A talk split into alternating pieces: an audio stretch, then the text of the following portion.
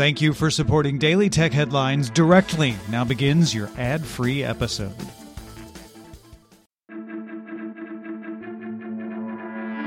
These are the Daily Tech headlines for Monday, January 2nd, 2023. I'm Rich Stroffolino. Meta intends to acquire the Dutch smart eyewear company LuxExcel. The company uses 3D printing for prescription lenses, recently focusing on printing integrated tech like LCD displays into the lenses. Previous reporting indicated Meta worked with LuxExcel on lenses for its Project Aria AR glasses under development. Admins for the popular PyTorch machine learning framework warned that a malicious dependency with the same name as the Torch Triton library was available on Python package index from December 25th through the 30th. Users installing PyTorch nightly builds through that time should check for signs of compromise. Bleeping Computer reports the malicious dependency shows 2,300 downloads in the past week. Google reached settlements in separate lawsuits with attorneys general from Washington, D.C. and Indiana over its location tracking practices. The company will pay a combined $29.5 million in fines. As part of the settlement, Google agreed to include a pop-up notification for users with location history on to make the practice explicit and maintain a central web page that discloses all location tracking practices and policies. In November, Google reached a similar settlement with 40 states, agreeing to pay a $392 million settlement. A judge will hear the first pretrial hearing in the U.S. government's case against Microsoft seeking to block its acquisition of Activision Blizzard on January 3rd. The U.S. Federal Trade Commission filed a complaint to block the deal on December 8th. Developer Philip Wang released a text generating model that can behave similar to OpenAI's ChatGPT called PaLM plus RLHF. This combines Google's PaLM large language model with a learning technique called reinforcement learning with human feedback.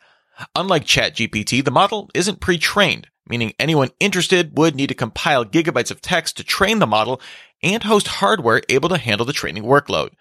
Given the model's 540 billion parameters, training isn't trivial.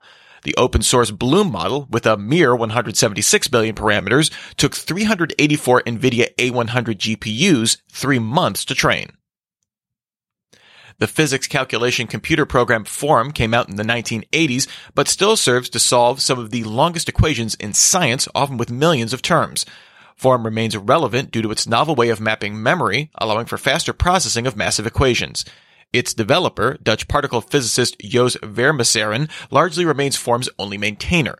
At 73 years old, he's beginning to step back from work on Form.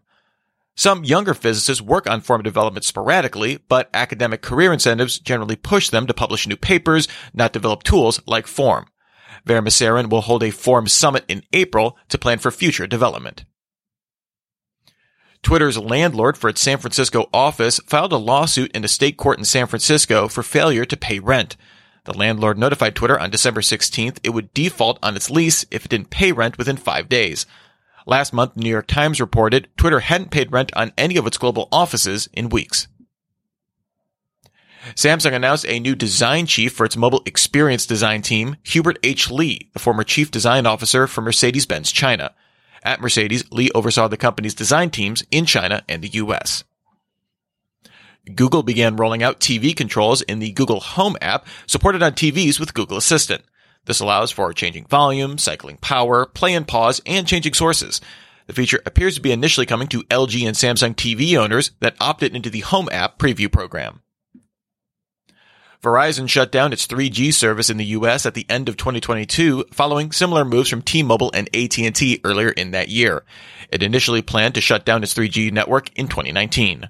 Verizon informed customers that 3G devices would have lines suspended starting the day before their December billing cycle, but will still let customers call 911 and Verizon customer service through the day before the February 2023 billing cycle. And finally, in other shutdown news, Apple shut down the weather app Dark Sky. It began notifying users in September about the shutdown. Apple bought Dark Sky in March 2020 and began integrating its technology into iOS's weather app since that time. Remember, for more discussion of the tech news of the day, subscribe to Daily Tech News Show, dailytechnewsshow.com. You can find show notes and links to all these headlines there as well. Thanks for listening. We'll talk to you next time. And from all of us here at Daily Tech Headlines, remember, have a super sparkly day.